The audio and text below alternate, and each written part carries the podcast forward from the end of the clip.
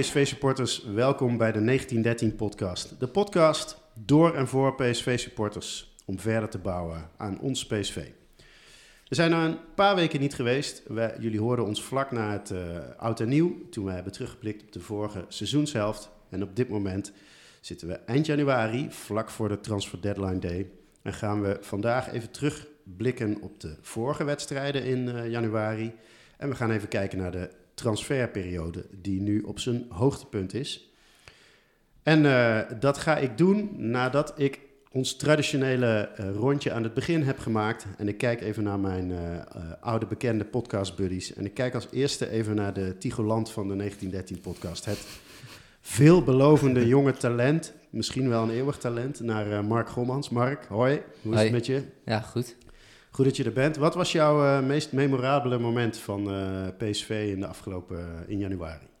Nou, voor mij, voor mij is dat toch de transferwindow eigenlijk. Dat had ik voor, als het goed is vorige keer ook al gezegd, bij waar ik het meest naar uitkeek. De transferperiode, daar, daar leven supporters voor, in ieder geval ik wel. En specifiek natuurlijk de casus met Vitesse vind ik heel amusant.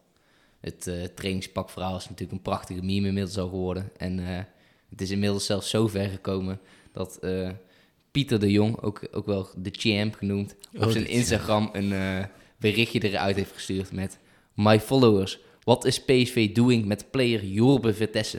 It is, it, is it normal that they put the transfer on hold? What think my followers about this? Say it to the champ. is dat, dat accent, dat zit erbij op uh, Instagram? Ja, is dat hij, een, een, Duitse twitteraar? Ja, hij heeft ook een, hij heeft ook Ken een filmpje... Pieter de Jong niet? Nee. Oh, nee, hij is echt een boomer, boomer, boomer, boomer. Nee, hij, dat is echt, dat is, ik hou van die vent. Wat een koning is dat, zeg. Ja? Ja. Oké, okay, nou, ik, ik, ga hem volgen. We zullen, we zullen het filmpje in de, in de show notes erbij zetten, maar het is echt fantastisch. Als, dat, als je dit weet, dat als je dit gebeurt, als Pieter de Jong zich ermee gaat bemoeien, dan weet je dat je het hebt verneukt als club. En, en de wijze waarop jij dat voorleest, ik hoor hem in mijn hoofd dit vertellen. Ja. Congratulations! Ja. Oké, okay, nou we gaan het straks uh, in het blokje transferperiode ook nog wel even over uh, Jorbe Vertessen en de hele saga hebben. Nou, welkom Mark. En dan kijk ik uh, naast me naar de Guustil van de 1913 ah, podcast, Marien Schals. he always delivers. Marien, wat, hoe gaat het met je en hoe, wat was jouw momentje van de afgelopen weken? Ja, gaat goed met mij en altijd blij om hier weer te zijn. ik heb even lopen zoeken. ik wil eigenlijk nou een paar momenten noemen, dat doe ik niet. Maar uh, voor mij was dat de wedstrijd tegen Almere City. En dat was niet omdat hij zo uh, spraakmakend was. wedstrijd. het was niet zo spraakmakend, maar uh, ja, die hele wedstrijd stond natuurlijk in het teken van Is. En dat is een organisatie, ik denk dat iedereen dat wel kent, die levenswensen vervult voor ernstig zieke kinderen. Nou, misschien, misschien komt het omdat ik zelf vader ben, maar dan weet je zeg maar, dat gezondheid geen vanzelfsprekendheid is. En dat misschien ook wel het meest kwetsbare is. en nou, juist misschien wel in een week waarin heel veel aandacht is voor ongeregeldheden. En dan hebben we het dan weer over hè, bij Heerenveen AZ, al die supporters die zich misdragen. Dat wordt weer uitgelicht. Uh, vergeten soms dit soort acties te benoemen. En is volgens mij het bereik van uh, voetbalclubs, en zeker zo'n club als PSV, uh, bij uitstek geschikt om heel veel maatschappelijke waarde te brengen. Nou, dan die speciale wedstrijdshirts die dan geveld worden, die skybox die beschikbaar wordt gesteld voor die, die kinderen met hun dierbaren. Ja, ik vond het wel mooi. En en misschien zet dat ook wel de mooiste sport ter wereld uh, even weer in het juiste perspectief. En dan doet zo'n 2-0 uh, schade overwinning daar uh, heel weinig vanaf, wat mij betreft. Ja, nou mooi, mooi moment, Marien. En dan kijk ik tegenover me naar getooid in het shirt van Armel Bella Kotschap in ja, het Duitse elftal. dan kijk ik naar de Chayab, uh, uh, Chuab uh, Driouesh van de 1913 podcast naar Elro Ottenhoff. Elro, awardwinnaar de afgelopen weken. Dank. vertel eens wat jouw momentje was van PSV eerst de afgelopen weken. Um, I have a very special moment about the wedstrijd PSV against Almere City. nee, ja, het gaat wel over PSV Almere City ook. En normaal gesproken ben ik eigenlijk altijd best wel positief met mijn momentje. Probeer ik daar wel wat. Uh, um, en ik heb me eigenlijk niet ge echt geërgerd. En dat merk ik wel vaker bij PSV. Um, in de laatste minuten, nou ik denk dat het vijf minuten of zo van tevoren was. Echt iedereen leek al gewoon naar huis toe te gaan. Het, ik vond het wat dat betreft de sfeer echt, echt gezapig. En dat merken we wel vaker bij thuiswedstrijden in, eh, in de competitie. Maar ik heb echt zoiets van, ja, geniet alsjeblieft van dit seizoen. Want eh, voordat je het weet is het straks over. En als ik dan weer zie hoeveel mensen er ook zoiets van gaan zitten... van nou, even controleren of PSV weer gaat winnen... en ook gewoon ja, weer eerder weggaan... dan kan daar echt boos over worden. Dus mijn oproep bij deze... voor onze luisteraars die iedere week naar PSV in de Eredivisie gaan kijken... doe dit niet en stop hiermee. Blijf gewoon tot het einde zitten. Bedank je ploeg. Daar ben je fan voor en supporter van. En geniet gewoon van iedere seconde dat die gasten dit jaar op het veld staan. Want het is een heel bijzonder seizoen. En uh, je gaat je dit zelf niet vergeven. Er zijn ook best wel veel no-shows, van mij op. Ja. Zodat dat mensen niet komen opdagen. Want PSV ja. heeft al gezegd dat alle seizoenskaarten, alles gewoon uitverkocht is. Uh, maar als je gemiddeld gewoon bij een wedstrijd op ESPN ziet op die uh, op tribunes, dan, zit, dan kan je denk ik ja. minimaal 200 lege stoeltjes stellen als je wilt. Ja. ja, en voor Dortmund uit bijvoorbeeld zijn er gewoon volgens mij iets van duizend extra uitkaarten aangevraagd. Dus dan staat iedereen wat dat betreft in de rij en dan staan men met elkaar nog net niet de tent uit te vechten voor die tickets. En dat is natuurlijk logisch, maar ja, weet je, PSV Almere is, ook, is, is ook gewoon een wedstrijd. Het is ook gewoon belangrijk en blijf gewoon zitten, geniet ervan. En uh, ja. ja, een van die uh, no-shows bij Almere was ik, maar daar zal ik zoiets over vertellen. Ja. Maar eerst nog even al, uh, Elro, ik zei awardwinnaar. Vertel eens, je bent uh, beroemd geworden in de afgelopen weken. Nou ja, beroemd, beroemd. Wat heb je gewonnen? Mocht ik niet al beroemd zijn. Nee, we hebben, ik was op de avond van PSV Feyenoord, hadden we met werk, ik werk voor PostNL, hadden we een gala.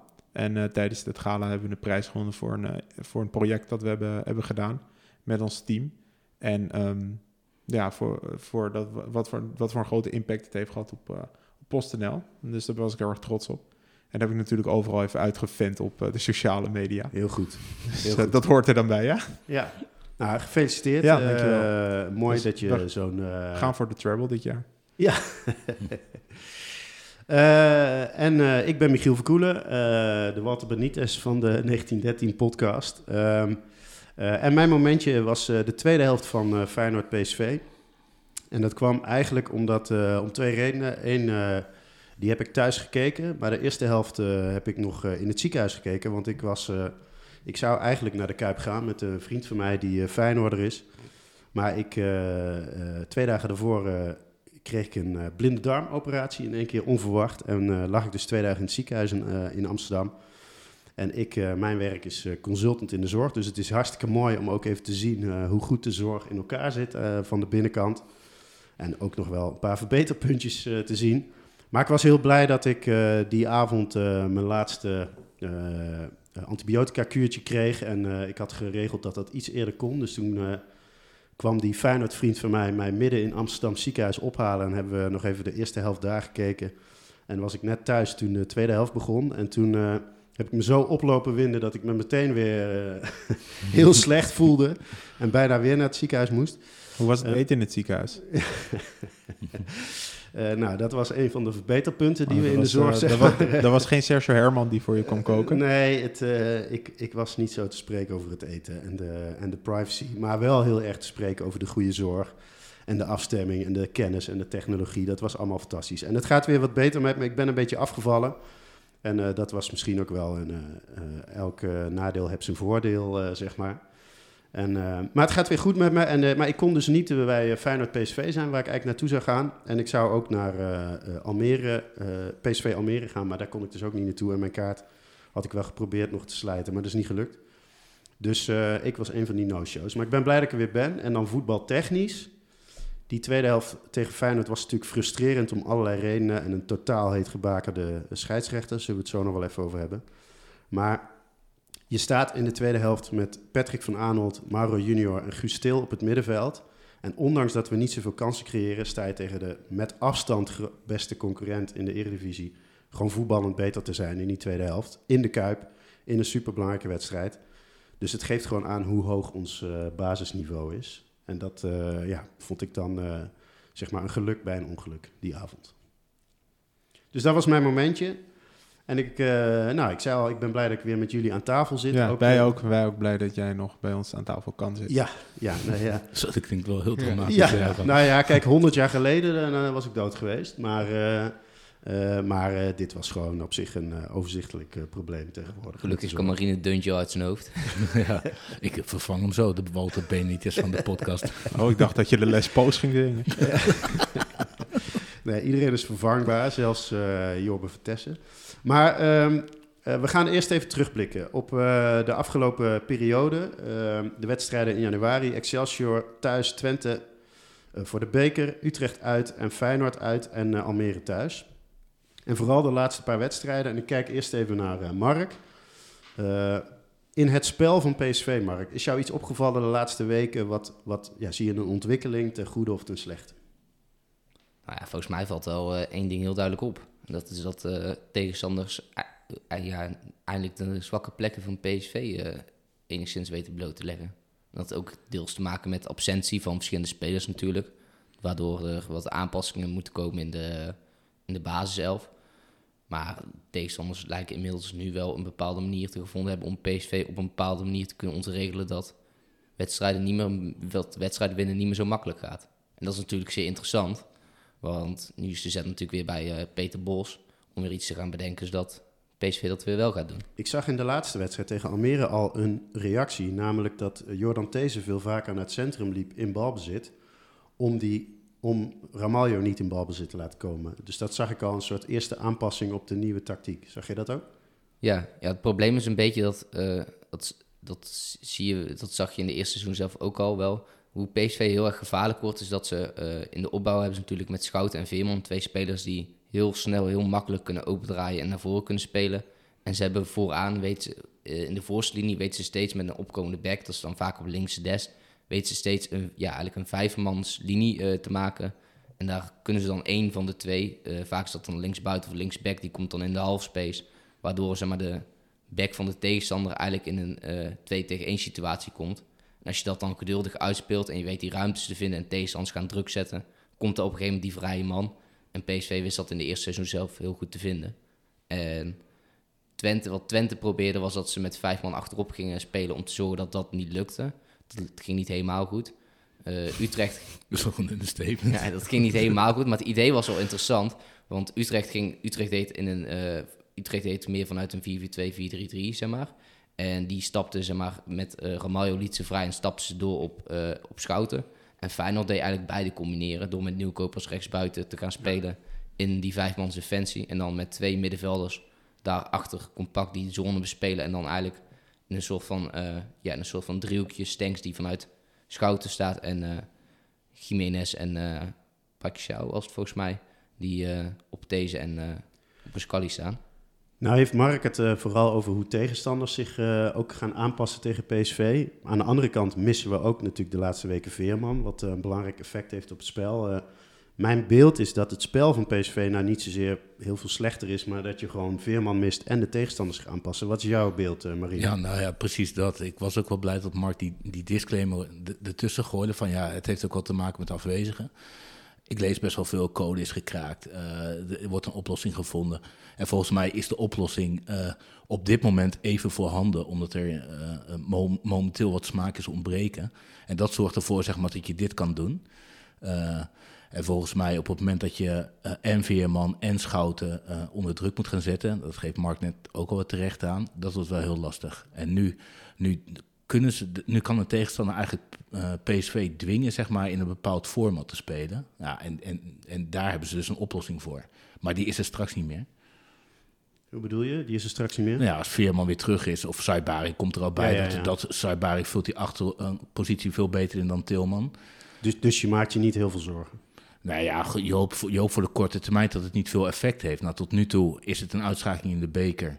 eh gelijkspel tegen Utrecht en winst tegen Almere. Eh, zondag wordt natuurlijk interessant. Maar eh, dan, dan hoop je zeg maar wel tot Zaterdag. dat soort zaterdag. Ja, Ja. dat zit helemaal verkeerd in mijn hoofd. Eh, Ja, ik kreeg vorige keer commentaar dat ik niet scherp was. Dus, eh, Ja. Goh, je kijkt toch zo triomfantelijk bij. nee, nee, nee, lekker. hè. Maar Elro, jij bent eh, meestal die eh, het voetbal vooral eh, uit romantiek en liefde beleeft. Heb jij eh, iets minder eh, genoten van PSV de afgelopen weken of geniet je nog steeds? nou, ik ben een week zenuwachtig geweest voor Utrecht uit. Want Ja? ja, dat was natuurlijk de reeks. Maar volgens mij ben je altijd een week zenuwachtig voor welke Nee, nee, nee, dat valt best wel mee. Ja? Maar ja, weet je, ik had inmiddels gewoon de hele tafel van drie uit mijn hoofd geleerd. Want ja, het is 17 keer, keer 3, 51 punten. Ja, en ik had al, ik denk nou, kijk, die 18e had ik ook al doorgerekend. Dan kom je op 54 punten uit. Ja, en die reeks, ik baalde er zo verschrikkelijk van dat we daar tegen Utrecht op ons bek gingen. Dat ik ook denk, oh shit, maar ik kan nu gewoon voor het eerst sinds mij geen studio voetbal kijken. Mijn reden is bijvoorbeeld dat ik eigenlijk geen studio voetbal kijk als PSV niet wint. Ik kijk gewoon niks als PSV niet wint. Dus dat was ook voor het eerst was gewoon weer wennen. We hadden voor het eerst sinds mei volgens mij een keertje Je had, geen eh, had Eredivisie op duel tijd eh, zondagavond ik kon eh, ja, ja, en dat ik ook denk van... kijken en daarna naar bed. Ja, en dan normaal zo keek ik dan ook ook uit naar de cijfers in de VI. Dan denk ik, oh, eens even kijken wat PSV voor cijfers heeft gekregen. Nou, dat denk ik ook. Nou, daar heb ik ook allemaal geen zin meer in. Ik had er gewoon, ik denk, ik denk van ja, het seizoen is nu ook een soort van geopend. We hebben onze eerste, eerste zeg maar, dip gehad. En bij mij gaat het echt altijd vanaf drie wedstrijden, denk ik, ah, lekker. We hebben er negen punten. En dan iedere week, ik geniet echt van iedere week dat je zeg maar foutloos bent vanaf de competitiestart. Ja, en nu tot half januari. Ja, en dan gaat het uiteindelijk op, eh, nou ja, jij zei het volgens mij, op de, in de manege uit bij eh, Utrecht gaat het dan fout. Ja, en wat dat betreft was het ook, eh, mo- mochten we volgens mij nog blij zijn dat we niet verloren hadden.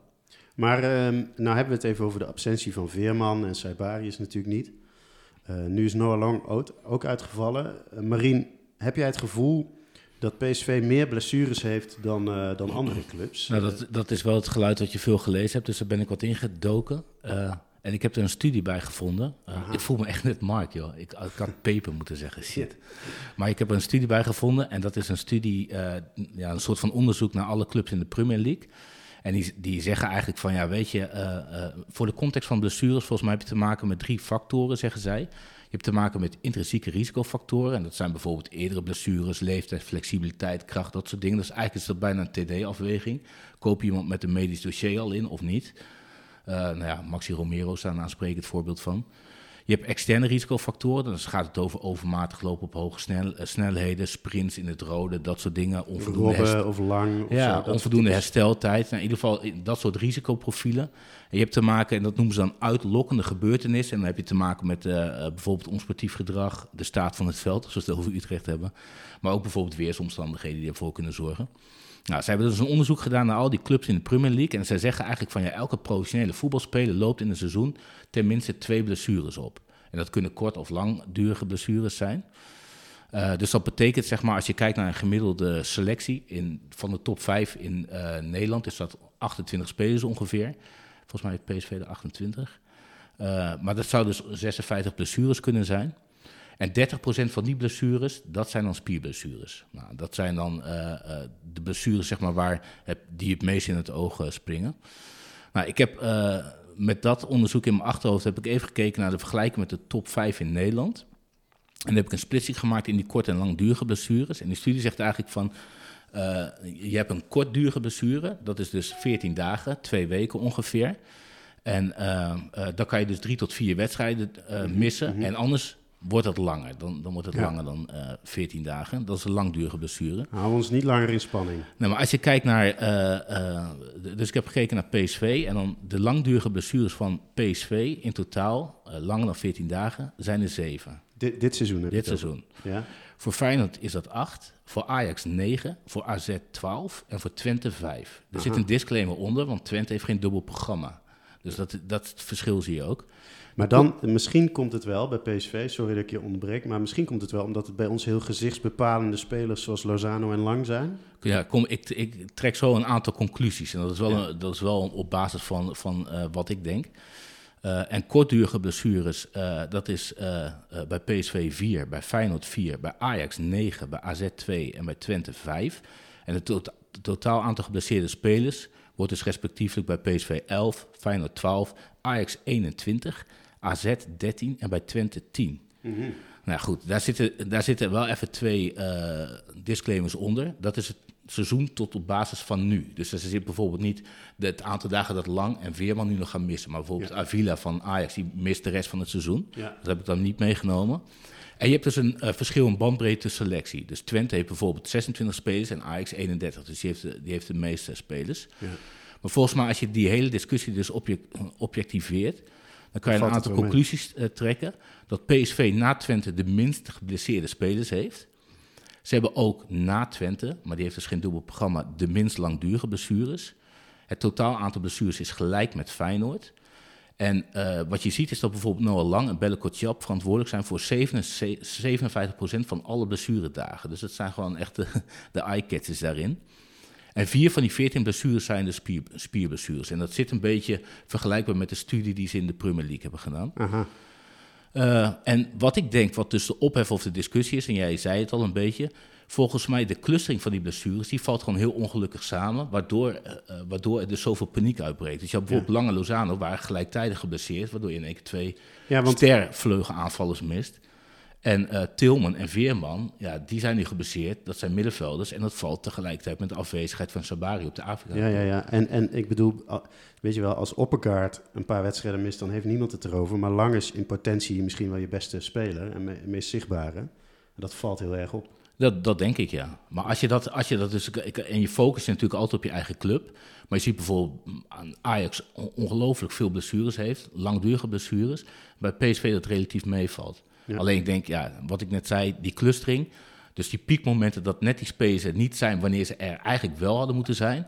Ja, die zorgt voor een uh, hoog stressniveau op de socials. Bij, bij, bij Ajax is het ook wel uh, die uh, Kaplan of zo, weet je wel, die Turkse verdediger die we nog nooit hebben gezien. Dus het, en, en Avila, dus daar missen ze dan niet zoveel aan. Maar goed, maar, maar Mark... Uh, maar ook die, die Eindhovense Pierlo, die, oh, ja, die Branko, ook bijna deze seizoen Ja, ja Branko van de Bomen, ja, ja. Die, die, die was beter dan Veerman, hoor ik. Maar Marco, Mark, sorry... Ehm, uh, valt het, vind je het opvallend, wat uh, Marien, de uitkomsten van Marien? Nee, volgens mij klopt het wel gewoon redelijk met, redelijk met het beeld, met het, ja, gewoon redelijk met het beeld wat er sowieso is. Ja, dus... Denk ik. Alleen inderdaad, wat het meespeelt is inderdaad dat de, hoe de blessures vallen bij onze spelers zijn gewoon kut.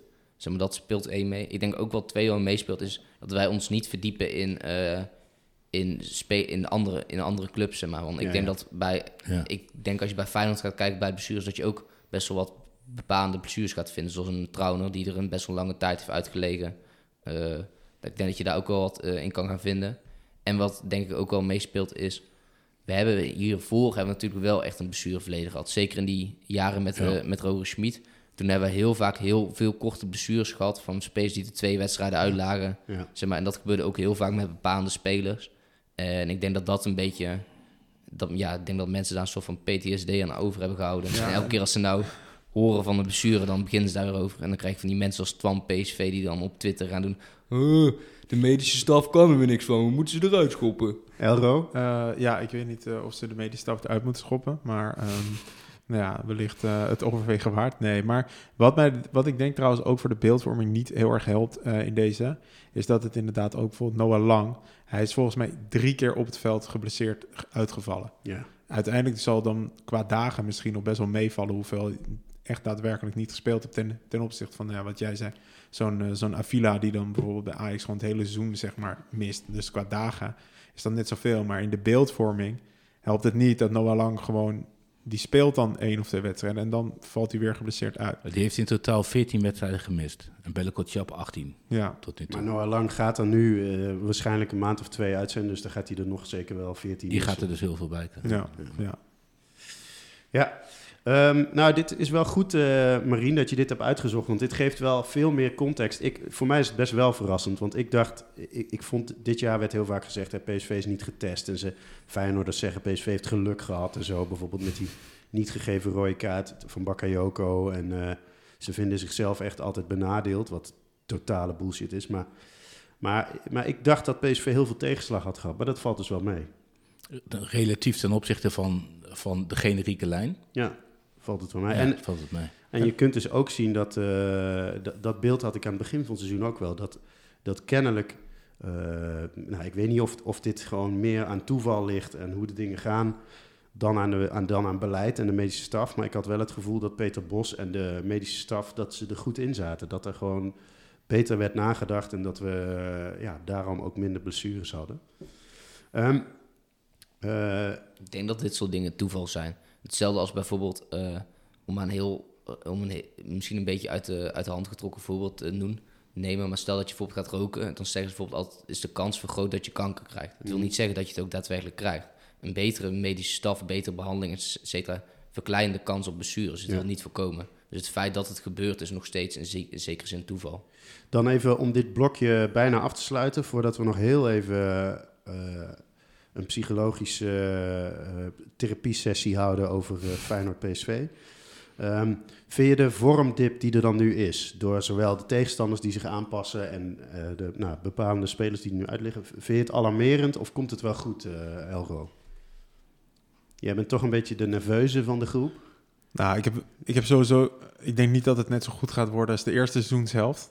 Dat zou, eh, dat zou helemaal... Dat Dat, kan kan, ook al dat niet kan meer, al hè? niet meer. Dat Nee, kan al nee, niet meer. nee, dat is al een hele pijnlijke conclusie. Ja. Ja. Nou, je Maar- kan 2-0 met vijf, twee keer met 5-0 van Borussia winnen. maar ik denk sowieso... eh, nee, je gaat het, ik, ik maak me nog geen, geen zorgen, eerlijk gezegd. Ehm, maar... ehm, ik heb echt wel een tijd gedacht dat we ongeslagen kampioen zouden gaan worden. Dat gaat in ieder geval niet gebeuren. Hm. Dat, eh, dat, daarin vind ik PSV toch nog wat kwetsbaar. Feyenoord thuis of zo. Maak jij je zorgen, Mark? Nee, totaal niet. Omdat Wa- waarom volgens- niet? dit, dit is onderdeel volgens mij van een natuurlijk proces wat je als club altijd doormaakt. PSV staat bovenaan in de voedselketen qua eredivisieclubs. En dat betekent dat clubs zich gewoon op jou gaan instellen. Dat gebeurde, gebeurde vorig jaar ook bij Van Nistelrooy of bij Heitinga met Ajax. En dat gebeurde ook bij Ajax met Stijn dit jaar. Dat is gewoon onderdeel van wat PSV is. Ja. En het geluk is, zeg maar, dat we nu heb je, zeg maar, het eerste half jaar heb je alles op de rit gekregen. Je hebt een bepaalde basis gekregen waar je tactisch ook al wat verder in bent. En nu vinden tegenstanders op bepaalde oplossingen op jou. En dat betekent dat je weer verder moet gaan optimaliseren. Dat je nieuwe oplossingen moet gaan brengen. En dat zorgt ervoor dat je tactisch geavanceerder wordt en gevarieerder. Ja. En dat maakt je alleen maar beter En die nieuwe positie van These in balbezit is al een onderdeel, een teken dat ze daarmee bezig zijn. En, Nou, en, en is het ook niet een, eh, een TD-kwestie geworden? Want we hebben een keer interesse in een centrale verdediger. Met, andere, eh, met een ander profiel dan een Mayo. Dus het lijkt wel zeg maar dat eh, PSV, Bos en Stewart zeg maar, het hierover hebben. En eh, ook gaan nadenken over van ja, nou, als dit dan de sleutel zou zijn, de code gekraakt. Hoe kunnen we dat nu nog oplossen nu die misschien transferwindow wel. Maar er zijn, natuurlijk heel veel mogel- er zijn natuurlijk heel veel mogelijkheden hoe je het kan oplossen. Bijvoorbeeld, om iets te doen, je zou bijvoorbeeld, een, eh, bijvoorbeeld je, centrale middenvelder, je CVM, kan je bijvoorbeeld laten uitzakken langs je centrale duo. ja, precies. ja. En dan heb je bijvoorbeeld Schout die gaat, die gaat uitzakken, maar dat wil Bos bijvoorbeeld niet doen. Wat je bijvoorbeeld een oplossing wat je kan doen is bijvoorbeeld dat je meer je, je spits gaat meer een valse negen spelen om in het middenveld een overtal te creëren. Ja, dat gaat niet zo goed met Luc de Jong. Eh, je kan bijvoorbeeld met je backs kan je gaan variëren. Eh, want nu is het best wel rigide dat deze zeg maar, altijd best Ja. wel vast staat. Als je daarin gaat variëren met, opkomen, met afwisselend wie er gaat opkomen, dan is het voor de tegenstander best moeilijk om te bepalen. Omdat dan de linkerkant en de rechterkant moeten gaan coördineren hoe ze moeten staan. Ik, ik denk, ik, ik ben ook optimistisch, omdat Sabari die komt, eh, nou, nu wij dit opnemen, is die gisteravond eh, uitgeschakeld op de Afrika Cup. Waarin ik overigens vond dat hij eh, best wel goed inviel. Gaf de assist op Ja. waar de penalty uitkwam. En ja, volgens mij is hij nog in bloedvorm. Dus je hebt weer een optie erbij. Veerman komt er volgens mij, nou, niet dit weekend, maar het weekend daarna waarschijnlijk wel weer terug. Ehm, ja, ik zie nog steeds allerlei bepalende spelers zoals eh, Dest, Guus Til, die echt in bloedvorm zijn. Maar we Dus, moeten, we moeten niet doen alsof als die spelers terugkomen dat er dan het probleem eh, opgelost is. Want in de eerste seizoen zelf hebben we ook al gezien dat er best wel manieren zijn om bijvoorbeeld een veerman te kunnen ontregelen, zeg maar. Jawel, nou, nou eh, jawel, dat klopt. Maar wat ik wel goed vond is dat ze tegen Utrecht, zeker de tweede helft, vond ik ze, was PSV echt zoekende. En had je inderdaad, wat Elger zei, geluk dat je, dat je nog een gelijk spel eruit sleept. maar tegen Feyenoord vond ik ze behoorlijk goed, een behoorlijk hoog niveau halen weer. Dus, dus ja, het, het is niet eh, dat het eh, recht naar beneden gaat. Maar eh, het is toch wel zo dat eh Veerman die is bij 14% van alle doelpunten betrokken. Dat is waanzinnig voor een Ja, middenvelder. ja. Ja. Dus, dus hij maakt potjes tegen eh, Almere City thuis, maakt hij gewoon relatief eenvoudig. Ja. In plaats van dat het nu best wel lang zoeken is eh, voordat je een 1-0 maakt. Ik, ik had het in het beginrondje heel even over de tweede helft tegen Feyenoord. Laten we daar toch nog heel even bij stilstaan, eh, bij die wedstrijd. Eh, er is natuurlijk al veel gezegd, maar Elro, jij zei... je had gehoopt op een ongeslagen seizoen. Dat kan natuurlijk op zich nog steeds. Ja, als we tegen Ik- Ajax eh, niet verliezen, dan hebben we onze, volgens mij onze reeks geëvenaard of zelfs gebroken van het aantal competitieduels op rij. Ongeslagen. Ja, Hm. en 35. Ehm, eh, kijk, wat ik heel jammer vind, is dat die eh, beker... eh, en daar ben ik best nog wel een beetje geïrriteerd over. Want ik denk dat je gewoon een heel grote kans had om de beker voor drie keer op rij te winnen. Je had drie prijzen Ja. gewonnen als je de beker wint. Ehm, ja, het is een echt zo'n beslissende fout in een, ik bedoel in een competitiewedstrijd, ja, is het een van de 34, maar dit is gewoon een knock-out wedstrijd in de Kuip op vijandelijk terrein tegen je grootste tegenstander. Je had gewoon met eh tien man en een eh, penalty eh, nog 20 minuten of zo moeten voetballen. Ja, het- Ja, ik heb dit moment dus- En, en wat ik vooral vind, nou heel even, de- Ja. dat eh, eh, je kunt het over hebben over of het de schuld van de VAR is of wat dan ook. Maar Hiegler was daarvoor al totaal over de kook. Hoe hij tekeer gaat tegen eh, Peter Bos, tegen Guus Stil, tegen Noah Lang. Daar zat volgens mij de fout. Ze hadden, ja, hij, hij had het gewoon niet meer. En zo heb ik Hiegler zelden gezien. Die- En zeker niet in de Kuip. Want dit soort dingen, dat gebeurt eigenlijk nooit in de Kuip. Maar pard- pardon, Michiel, zo heb je Hiegler nog nooit gezien. Hiegler is voor mij het beeld van op het moment dat ik een kinderfeestje organiseer... en ik wil even patat gaan halen voor dat feestje... en ik zeg tegen Hiegler, wil je even opletten? Dan kom je terug in totale chaos. Bloed aan de muur. Ik Alles. dacht- ik dacht ja, die- de helft kan naar de intensief care. Hij laat alles uit de Ik klauwen dacht, die lopen. huur je in als clown voor je kinderfeestje. Ja, nee, maar dat is... Ja, Die, ja, ik- die ik man heeft een natuurlijk totaal... die to- het is gewoon een bange man. Hij heeft geen autoriteit, geen overwicht. Ja, maar is- ik vind... Ja, ik, Ik heb nu mijn beeld was een nieuw dilemma verzonnen. Ja. nou, we komen zo op je dilemma. Ik had een ander beeld van Hiegler. Misschien heb je gelijk, eh Maureen. En uh, Marien had, had ik dat gewoon eh, niet goed. Maar, maar ik heb hem nog nooit zo over de kook gezien. En vooral zo eenzijdig. Want weet je wel, Peter Bos en Guus Stil ga je tegen tekeer. Nou, ik noem maar twee beschaafdere mensen. Ik heb Peter Bos dit hele jaar... Ik vond, het hem, ik vond hem bijna onderkoeld en saai. Ik heb hem nog nooit boos Nou, gezien. kijk, Eén keer eh, nou, gaat hij uit. En volkomen terecht. Nou, Peter Bos heeft wat dat betreft... Ik weet niet of je... ehm, volgens mij was dat bij Heracles toen of dat bij Vitesse. Dat hij volgens mij tegen Makkeli... Dat hij gewoon... Dat Makkeli volgens mij geen wedstrijden meer mocht fluiten met Peter Bos. Of in ieder geval, dat was echt water en vuur. Ja? Ehm, ja, dat is volgens mij ook toen een keer een bekerduel. Volgens mij kreeg hij drie uh, keer rood of zo. Nijhuis. Ja, bijna wel, ja. Ja, maar Makkeli en, eh, en Peter Bos, dat was toen... Maar hij was nog wel jonger. Ehm, dus Peter Bos heeft zijn leven wat dat betreft volgens mij wel gebeterd. Kijk, PSV'ers die worden natuurlijk altijd, zeker op social media eh, en, en in de media, eh, afgeschilderd als eh verongelijkt en weet ik veel wat. En ik laat me daar niet meer door, eh, door eh, afremmen, door dat soort bullshit. Maar ik, ja, ik vind het gewoon echt heel zuur dat je twee jaar geleden Ja. een kampioenschap verliest door twee enorme arbitrale dwalingen. en Nou, toen had PSV gelijk kunnen komen tegen... Nee, je hebt het kampioenschap toen op twee punten verloren. En eh, thuis tegen Ajax met blind. En eh, in de Kuip. eh, dat maar is dit- gewoon ja, maar. Het is allemaal dit- heel dit- ja. hypothetisch, maar volgens mij, volgens mij gaat het... gaat het Als dit in wat- Spanje of Italië Nee, maar was je- gebeurd, hadden ze het jarenlang nog erover. Nee, maar- andere Nou, denk ik sporen. Weet je, volgens mij mag Hiegler mag er gewoon mag er een foutenfestival Hiegler? van Hiegler. Ja. Wat zei ik dan? Hiegler. Hi- nee, dat zei ik niet. maar eh, die mag er van Even rustig betreft, aan, hè? Even rustig aan. die mag er een foutenfestival van maken. Maar eh, wat scheidsen zijn ook mensen, dat, dat soort gezeur. Maar geef mij een eierdopje als je, als je leest wat, er bij die, eh, bij, wat voor achtergrond er bij die VAR wegkomt. Daar, de, kijk, als je het hebt over zeg maar, wil je dat soort risico's mijden als, eh, als voetbalbond? Ja, ga dan Maar niet dat- dit soort dingen Maar doen. het, het- Eventjes het- even het voor- ironische is dus nog dat het daar eigenlijk ook niks mee te maken heeft. Want er gaat zoveel beslissingen gaan fout op de velden. Als je afgelopen weekend kijkt, die Ja, penalty van. Parksau was echt onzin. Die penalty Maar, bij jongens- Ajax werd er niet gegeven. Jongens, eventjes- bij Sparta, RKC een penalty die wat echt onzin was.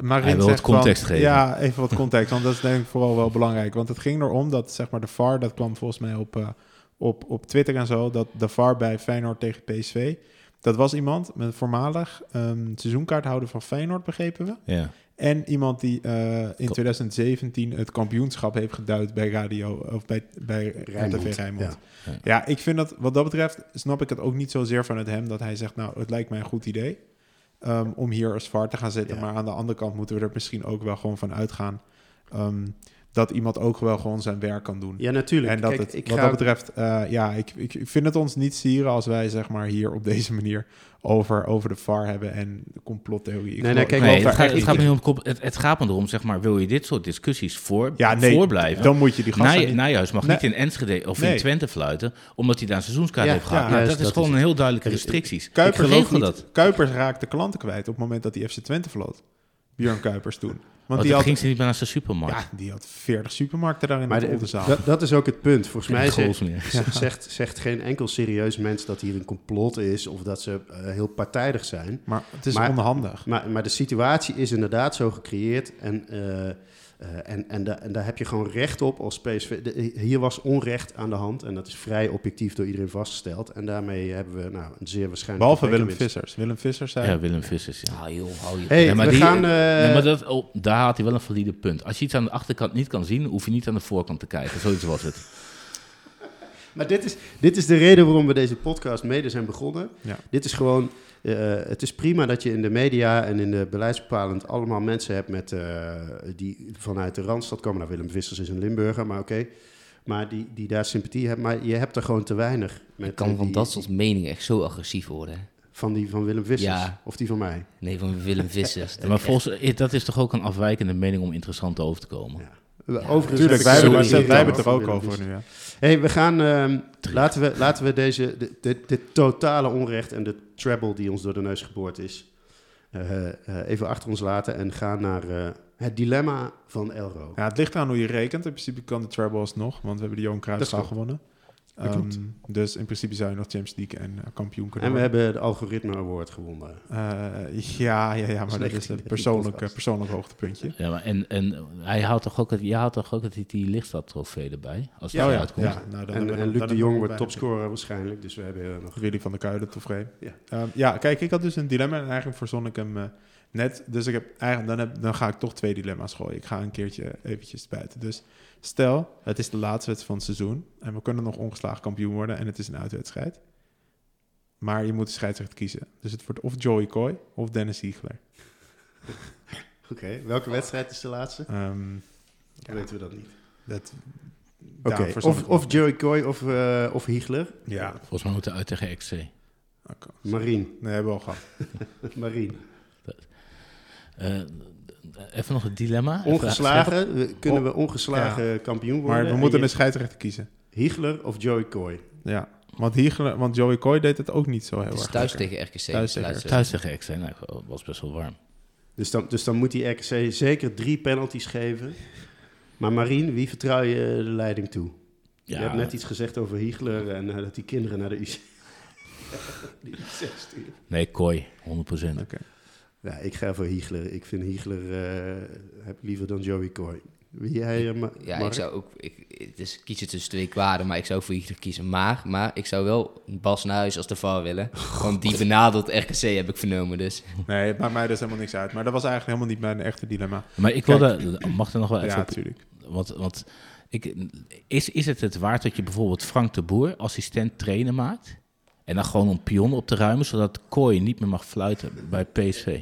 Zeker, maakt me niet uit wat het kost. als ik, als ik steward was, zou ik gewoon zorgen dat je van elke scheidsrechter een zoon of een dochter hebt. En, eh, die, eh, die een relatie heeft met een PSV-speler het aankomend seizoen.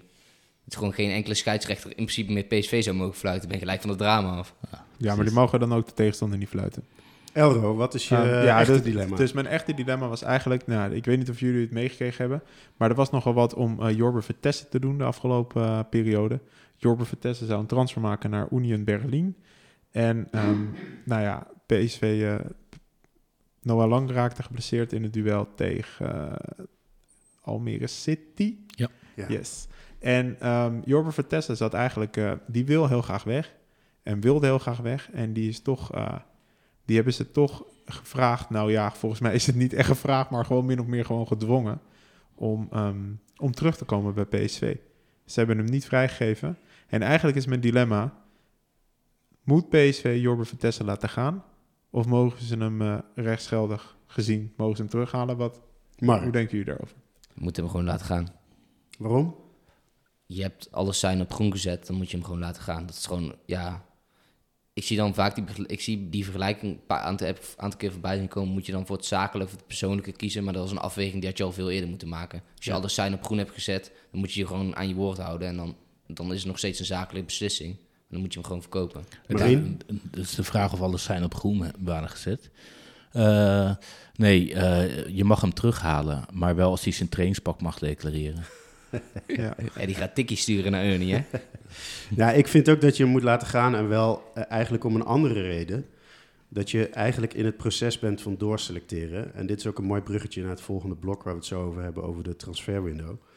Maar eh, eh, je hebt eh Driouche op de radar om te vervangen en ga nou, zet nou gewoon die stap. En eh, vanuit menselijk oogpunt, uh, Vertessen heeft het goed gedaan bij PSV heel lang. Uh, je, je laat hem die keuring daar uh, doen. Huppakee, vooruit. Je loopt reputatieschade op. Je kunt gewoon doorselecteren. Nou, doen. Ja, ja ik zit er wel anders in. Nou ja, ik heb ook zoiets van, nou, dit is volgens mij overmacht. Ik snap het ook van Vertessen eigenlijk niet zozeer. Kijk, volgens mij staat het Union staat, voor, staat onderaan in die Bundesliga ja, zo'n beetje. Hij krijgt een unieke kans bij PSV om eigenlijk gewoon een garantie op speeltijd richting het EK. Ben je wel eens in Berlijn geweest? Ja, ik ben een paar jaar geleden een keer in Berlijn geweest. Super vette stad. Maar als hij het EK wil halen, is het denk ik toch voor zijn loopbaan wat beter. Hij speelt twee Champions League wedstrijden tegen Dortmund, want die haalt lang sowieso niet. Dus hij gaat, hij gaat sowieso echt nog een wedstrijd of 10, 15 spelen met het rendement dat hij heeft. Ja, uh, ja ik, ik vind het ook wat dat betreft van die jongen, denk ik, ja, ik begrijp dat je Berlijn een mooie stad vindt, dat je er lekker rondjes kan rennen en weet ik veel wat. Maar ja, weet je, zie je, hij kan het ook als een kans zien. Ja, en, kijk, weet je, het, het is ja. de, de, tweede of derde keer dat Vertessen... Uh, uh, hij wil heel graag weg, verhuurd geworden, ja. En hij, hij ziet gewoon in, ik ben net niet goed genoeg om echt het eerste te halen. En uh, hij wil in zijn carrière, hij is 24, hij heeft 14 jaar bij PSV rondgelopen. Is 24 al? Ja. Hmm.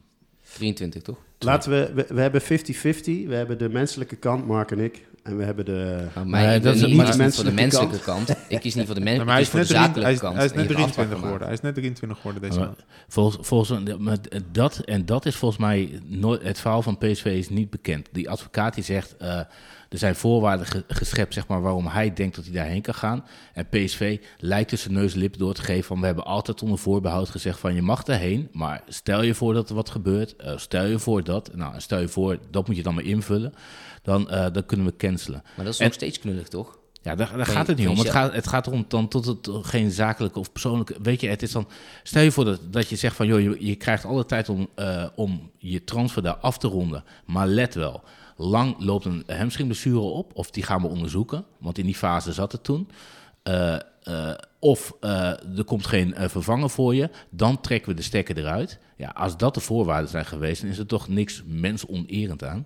Nee, het is niet eren. Maar even, even los van dit dilemma, hè, want dat hebben we nu op zich wel besproken. En ik denk dat alle argumenten voor en tegen hier wel redelijk gewisseld zijn. Ehm, eh, de, de transfersom. Eh, volgens mij, eh, als ik Rick Elfrink goed beluister, is het iets van 4, eh, drie kwart miljoen, bijna 5 miljoen. Met nog wat bonussen Nog kun je, kun je richting de 6 gaan. Is dat, eh, hij had nog anderhalf jaar contract. Is dat een goede, goede prijs, Mark? Ja. Oké. Elro? Ja, ik vind het altijd wel wat weinig.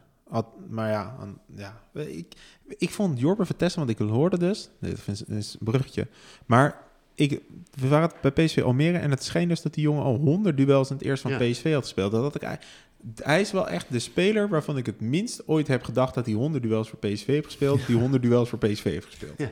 Nou, ik her- herinner me bijvoorbeeld twee of drie jaar geleden in de Johan Cruijffschaal tegen Ajax, 0-4, weet je nog, met Madueke en zo. Toen maakte hij de 4-0. Toen viel hij ook supergoed in, waar hij ook in de, in de 16 twee man uitspeelt. En eh, eh, wat, wat, wat doe je? Hij maakte de 3-0.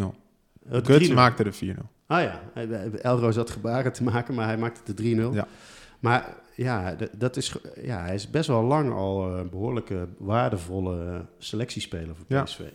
En, maar dus ook al één of twee keer uitgeleend. Dus ik, ik begrijp hem wel dat hij gewoon een keer door wil met zijn leven... en naar een club wil waar die vaste waarde is een tijdje... en van daaruit wil, eh, wil opbouwen. Dus ja. En vind jij het transfer technisch, even los van de menselijke situatie... en wat PSV nu moet doen... Vind je het een logische transfer, Marien? Nou, weet je, ik vind het niet, en dan, dan ga ik met Mark mee, ik vind het niet handig eh, eh, in, in hoe de hele aanlooproute naar deze transfer tot stand is gekomen. Kijk, eh, Bos heeft letterlijk gezegd van, gooi er een hek omheen, niemand erin wat mij betreft, maar vooral niemand, er, niemand eruit. En nou ja, je hebt gezien hoe kwetsbaar Noah Lang en tegelijkertijd Lozano ook is. Dan denk ik van ja, hij heeft zich wel laten zien als een waardevolle backup. Weet je, dan, dan had je hem toch wel. Hoe, hoe graag had Vertessen dan weggewild? Dat je niet als Ja. club had gezegd van wacht drie maanden, word kampioen. eh, ga op die platte kar staan, zuip een Bavaria en zoek een club uit en ga draai een hele voorbereiding mee. Ja, nu is... eh, Hij wil volgens mij echt heel graag weg. Ik kan dat- ja, Ik vind het, ik vind het echt, echt eh, nou ja, misschien moet je hem daarom daar gewoon houden. Misschien dat er bepaalde beloftes zijn gedaan eh, richting hem die in de zomer die niet nagekomen zijn. Misschien dat hij met Bossen niet heel goed kan vinden. maar dit is allemaal... maar misschien, welke- misschien, wij kunnen niet in zijn hoofd Nee, maar hij dus heeft, ja. hij heeft hij heeft volgens mij alle Eredivisie-wedstrijden gespeeld van PSV. Ja, hij moet natuurlijk gewoon zelf weten. Als hij weg wil, dan, moet nee, hij, ja. gewoon, dan, dan moet hij daar gewoon voor gaan. Maar het is inderdaad, het proces hiervoor is... Het is gewoon, het is gewoon echt heel knullig hoe, hoe de directionele kant van Nou, PSV vooral- dit uitvoert. Want je hebt, zeg maar... Je weet al heel lang dat, dat, dat er interesse is en dat hij waarschijnlijk een vertrekwens is. Dat was ook wel duidelijk, al best wel lang. Eh, vervolgens moet je dan de afweging maken. Willen we hem aan zijn contract houden of willen we hem verkopen? In het geval dat we hem willen verkopen, eh, willen we dan een vervanger halen of willen we dat niet doen? Nou, men heeft klaarblijkelijk de afweging gemaakt dat ze geen vervanger willen halen. En dat ze denken dat het met de huidige selectie goed, eh, goed zou kunnen opvangen. En vervolgens komen ze daar niet op terug omdat ze erachter komen, omdat ze keihard de neus op de deksel krijgen. En dan staat er een hele Deksel op de neus. de- deksel op de neus krijgen. En dan staat er een hele knullige situatie die voor niemand leuk is. En het zou best zo kunnen zijn dat PSV inderdaad afspraken heeft gemaakt met Vitesse van... je mag naar Berlijn toe, eh, maar als er iets gebeurt dan trekken we eruit, stekken eruit. Maar dat is nog steeds een hele knullige situatie. Dit- je weet dat dit Ja, altijd uit de hand We gaat. gaan lopen. onszelf herhalen. Ik wil even naar de, naar de, de beoogde vervanger van Vitesse. Want eh, ik zei al eh, eh, dat eh Chuep Driouche eh, van eh, Excelsior, die staat op de nominatie. Ik eh, noem hem de Elro Ottenhoff van Excelsior, omdat hij eh keurig, bijna bekakte jongen uit eh, Haarlem en omstreken. Kijk, goed, Op, goed, goed bloed. Daar uit eh, van, hoe heet die stad daar, eh, waar Telstar vandaan komt? En Muiden. IJmuiden, daar komt hij volgens mij, heeft hij gevoetbald en is Oké. naar Heerenveen gegaan. Voetbalt nu bij Excelsior al een tijdje. Hij staat vaak in mijn eh, Scorito-elftallen. Doet het goed. Ja, ik eh, werd er wel enthousiast van toen zijn naam genoemd werd, omdat hij en snel is, zoals Vertessen. Ook eh, misschien nog wel iets technischer. Hij kan dribbelen, hij kan voorzetten, hij, hij verdedigt goed mee. Lijkt mij een heel mooi perspectief. En wat ik dan een beetje lullig vind, is dat eh, Excelsior schijnt 5 miljoen te vragen en PSV wil eh, nog niet eh, de helft geven. En daar, op dit moment als wij dit opnemen, hangt het daar een beetje om. Eh, ja, het lijkt mij toch een prima vervanging als je voor Vitesse 5 miljoen plus krijgt en je kunt voor 5 miljoen min Driouche halen, die twee jaar jonger is en zeker zoveel potentie heeft. Ja, maar als er nog even een middagje door onderhandelt, dan zakt hij met een miljoen. Precies, met dat een is half gewoon een miljoen. spel. Maar dan Ja. moet het wel lukken. Ik weet niet wat jij verdient, Nee, maar, dan, dat verdien ik niet in de middag. Nee, maar PSV Ja, ja, maar vrij dit- veel. Ja, maar dit gaat wel lukken Het natuurlijk. draait ook om het principe dat je straks 2 miljoen meer dan zijn marktwaarde gaat Ja. betalen. En dat En zijn gewoon- marktwaarde is... zijn ma- nee, nee, maar procentueel, 5 miljoen. procent, Nee. procentueel is dat, is het, zijn marktwaarde ligt niet tegen de 5 miljoen. Zijn marktwaarde ligt rond de 2 miljoen. Nee, Ja, nee. het is- het Er is zijn- bij zijn-. Er nu biedingen binnengekomen van ruim 3 miljoen. Dus Ja, is de marktwaarde boven de 3 miljoen. Als er Nee. biedingen zijn, is de, mar- ja, de Nee, zo marktwaarde... werkt het niet. De mar als de markt 3 miljoen biedt, dan is de marktwaarde toch 3 miljoen.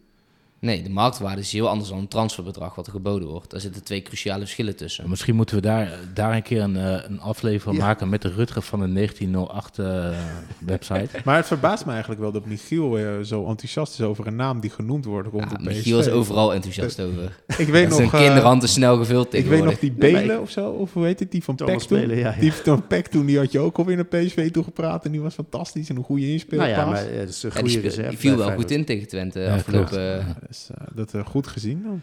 Maar kijk, weet je wat mij ook opvalt in die transferperiodes? Er is altijd zo'n mantra wat, eh, wat je hoort vanuit PSV. Ja, wij houden niet van de winterse transferperiode. Nou, ik ben daar even ingedoken. Elke winter doet PSV gemiddeld drie, vier transfers, vaak uitgaande. Hele grote uitgaande transfers. De grootste uitgaande transfers. Bergwijn? Eh Madueke, Bergwijn, Gakpo. Gakpo.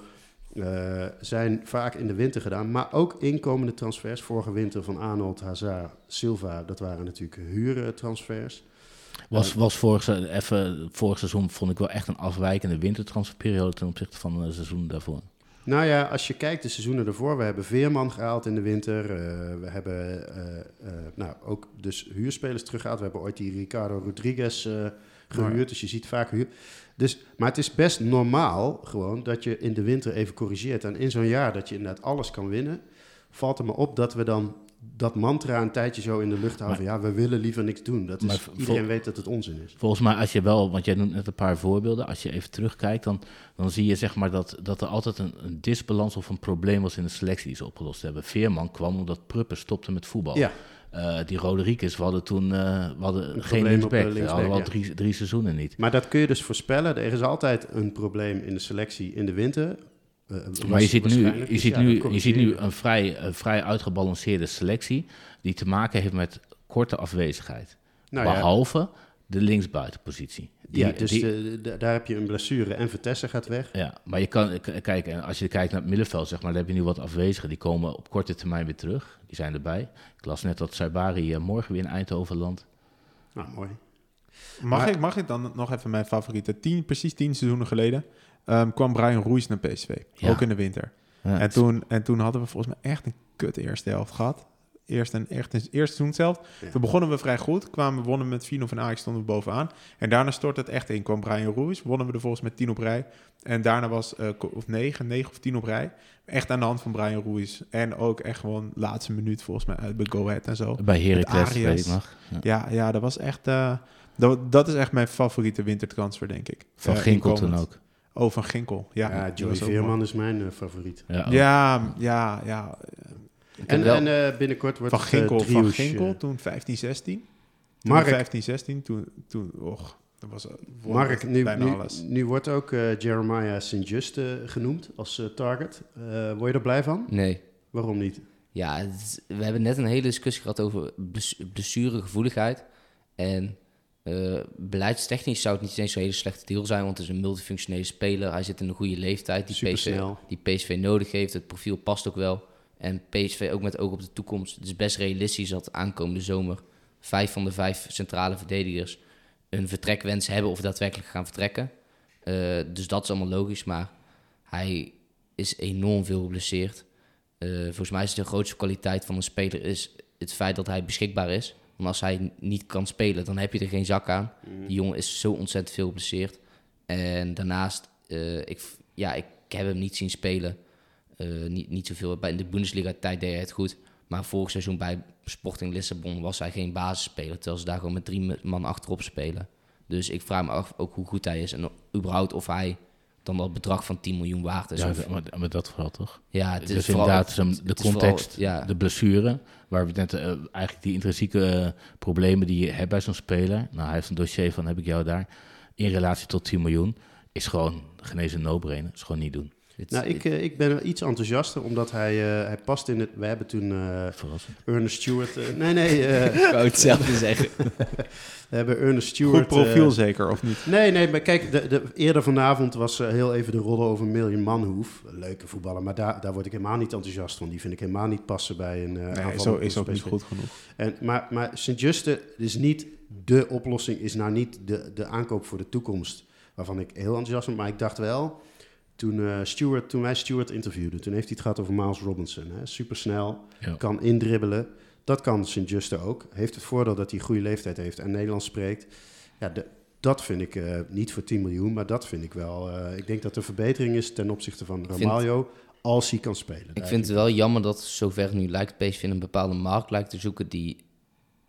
Ja, we hebben, dan, we hebben daarvoor, toen bij Stuart hebben we het ook gevraagd, zeg maar, bocht op scout, scout, bocht op scout scouting, het is niet de juiste term, maar het is wel een soort van voor de hand liggende markt voor mijn gevoel of zo. Eh, ook een, ook een driehoek. Eh, ik, zou, ik zou het best wel benieuwd vinden als PSV is eh, wat, ja, wat meer de Scandinavische markt of de Zuid-Amerikaanse markt gaat Iemand proberen. die jou verrast. En wat meer, Maar ze hebben wellicht ook wel die, meer investeren. Ze hebben toch net misgegrepen bij, eh, ja, bij, bij, bij, bij die Scandinavische puber. ja, bij die, ja. Maar gewoon ook voor basisspelers, zeg maar, voor de eerste. Het gebeurt zeg maar, best wel weinig. Ik, ik zou wel eens benieuwd of dat... Ik ben wel eens benieuwd of ze, waarom dat niet gebeurt. En ik zou wel eens willen zien wat er gebeurt als ze dat gaan doen. Of op zo'n driehoek. Eh, volgens mij is dat een hele leuke wildcard. Eh, maar er, is- er kleven ook heel veel vraagtekens weer aan. En ik denk, Maar- dat, ik, ben, ik, ik denk dat als je wat meer geld zou neerleggen... en je gaat... eh, Maar Driehoes is, is, is de derde linksbuiten. Ik bedoel, je hebt Lozano en Lang. eh, eh, en je hebt Bakayoko. Maar de stap is natuurlijk gewoon Daarin enorm vind van ik hem Excelsior, toch? Ja. PSV, PSV koopt niet zo heel veel van, zeg maar echt... Kijk, die subtoppers, die zijn al vaak duur. Dus dan is ja, 6, Zeker 7 in de miljoen Eredivisie. in de Eredivisie. Maar ik weet zeg maar van PSV, van al die gasten die ze echt van zo'n kleine club hebben gehaald. Nou, ik weet Noordin Amrabat nog bij VVV Venlo. Ja. Maar hij was echt mega goed bij Venlo. Die stak er echt met kop en schouders bovenuit. Die droeg echt dat hele elftal. Ja, en die, die heeft het wel volgens mij oké gedaan. Gewoon bij PSV en heeft later ook nog een goede carrière gehad. Maar Ja, ja, ik, denk dat ja. de stap echt wel heel groot is. Nee, ik denk dus dat eh, juist dat soort i- eh, interne transfers in de Eredivisie veel succesvoller zijn gemiddeld dan, eh, dan, Maar- dan, dan die verrassingen. Maar dat, de- dat, is, dat is, ik denk dat dit een belangrijke afweging is. Eh, Ja. Hij kent de eredivisie, Ja. hij kent... eh, hij is fit. ja, Zou het niet ook gewoon een paniekaankoop zijn? Eh, ja, Je verbetert, de, je verbetert Vertessen, twee Nee, jaar jonger, Het is, meer het is, dit is geen verbetering ten opzichte van Vitesse. Daar- niet? ja, jawel, dat vind ik betere wel. Vitesse is toch kwali- kwalitatief veel beter. Nee, ik heb, hoe- hoe ik, heb ooit, ik heb ooit iemand eh, horen zeggen van het is een hardloper met vierkante voeten. Nou, dat zal niet iemand zijn die een scoutingrapport normaal gesproken schrijft. Maar dat is wel de beste definiëring, denk ik, van Vitesse. En dit is, dit, dit is wel iemand die anders is. Als je kijkt naar eh, dat stuk van, eh, van Bart Vrouws op... Ja, daar ben ik, daar ben ik mee eens. ja, ik, vind, ik, vind hem, ik vind hem een hele interessante Dus ik denk dat zijn, maar- zijn, zijn eindplafond ligt hoger. Zijn voorwaarden zijn completer en kloppen denk ik meer dan Vitesse. Dat klopt, maar dat betekent ook niet dat hij momenteel ook daadwerkelijk beter is dan Vitesse. Dat, dat zeg ik niet, maar eh, het risico van inpassen en er direct staan op het moment dat het moet, is bij hem kleiner dan dat je, dat je iemand eh, eh, van de andere kant laat invallen. Oké, ik, eh, ik, ik stop de discussie eventjes, want ik wil even naar het allerlaatste transferdossier van deze winter. En dat is eh, Isaac Babadi. Eh, Elro, hoop jij dat het nog goed komt? Op het moment dat we dit opnemen weten we het nog steeds niet zeker. Hoop je dat het goed komt? Met Ja, ik, ik weet ook niet, als iemand vraagt, hoop je of iets goed komt? Als ik dan zeg, nee, ik hoop dat het niet goed komt. ja, nee, ja. Hoop, hoop je dat hij bijtekent of maakt het je niet uit? Nee, het maakt mij geen drol uit. Als maar niet, nee, ja, weet je, ik bedoel, als die, als die jongen niet graag wil blijven. Kijk, je moet ook een beetje graag voor PSV willen, toch? En we hebben nog niet heel veel van hem gezien. Eh, er werd er gezegd dat een enorm bijzondere voetballer was. Nou ja, ik heb dat eigenlijk nog niet... Ja, het begon volgens mij wel leuk toen tegen Feyenoord. En dat was wel gewoon knap, maar dat was wat dat betreft ook de Johan Cruijffschaal. En ik moet heel eerlijk zeggen dat het me... Ja, het zal me echt mijn reet roesten. Ik hoop gewoon... Ik, ja, weet je, als hij als PSV het voor elkaar krijgt, prima. Maar Mark. anders eh, zoeken ze het maar uit. Mark, jij hebt eh, afgelopen maandag volgens mij Jong PSV gekeken, waar hij ook scoorde. Was, Klopt. hij, eh, was hij goed daar? Ik vond, speelt niet slecht, maar het is gewoon, hij speelt een A-junior. A-junior, het is niet, ja, hij is nog niet klaar, vind ik, voor PSV. En, Wel, wel een heel verfijnde voetballer, toch? Ja. Die ook in het Nederlands elftal en al zijn eh, leeftijdsgenoten er bovenuit stak. Zet, zet hem eens tegenover Tigo Land, want die speelde ook. Ja, ik vind Land heeft veel meer inhoud en veel meer dynamiek. Alleen, eh, zeg maar, op, zeg maar als je, dus naarmate je hoger... Hij zit zeg maar, op een positie, hij speelt op de teampositie. En hij is denk ik meer een soort van klassieke spelmaker à la Snyder is. Mhm. Terwijl tegenwoordig op die teampositie...